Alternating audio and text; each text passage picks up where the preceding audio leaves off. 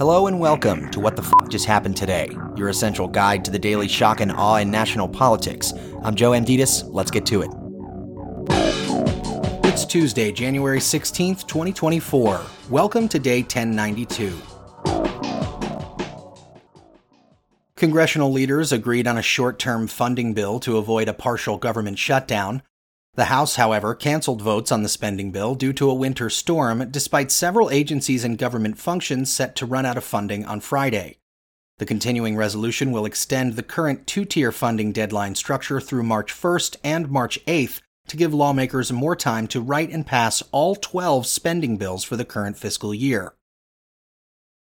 Meanwhile, Trump won the Iowa Republican caucuses by an unprecedented margin, defeating Ron DeSantis by some 30 points. Roughly 31 minutes after the caucus began, networks declared Trump the winner. Trump, who is facing 91 charges across four criminal cases, won 98 out of 99 counties in Iowa. Moving on, Joe Biden is reportedly running out of patience with Israeli Prime Minister Benjamin Netanyahu as Israel's war in Gaza entered its 100th day. Despite unprecedented military and diplomatic support from the U.S., Biden has not spoken to Netanyahu in more than 20 days due to Netanyahu's resistance to address U.S. priorities, as well as his unwillingness to discuss plans for after the war and his rejection of the U.S. plan for a reformed Palestinian Authority to have a role in post Hamas Gaza. One U.S. official said, The situation sucks and we are stuck. Netanyahu vowed to keep fighting until total victory, adding, Nobody will stop us not The Hague, not the axis of evil, and not anybody else. The Hague is currently hearing accusations that Israel is committing genocide against the Palestinians in Gaza.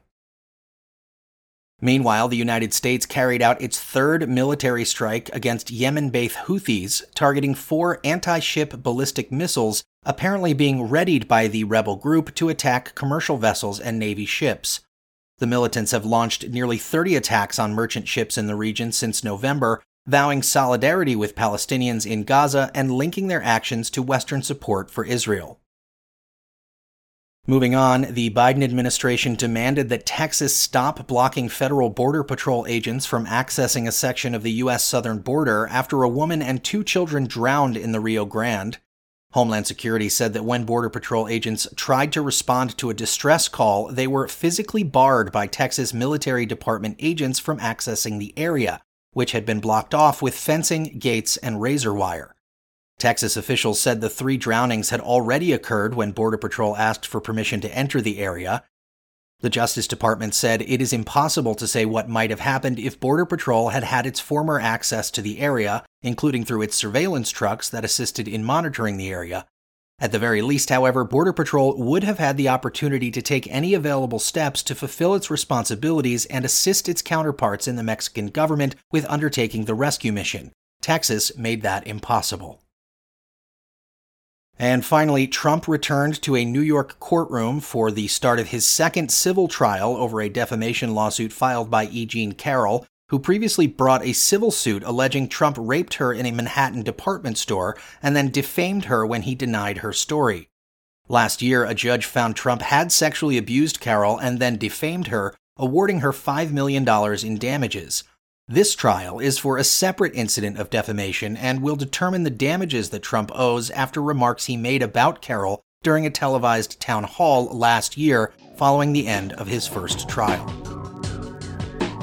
That's all for now. You can find the links and sources for all of these stories on the main website. And as always, visit whatthefjusthappenedtoday.com for the latest news and headlines. Until next time, I'm Joe Amditis.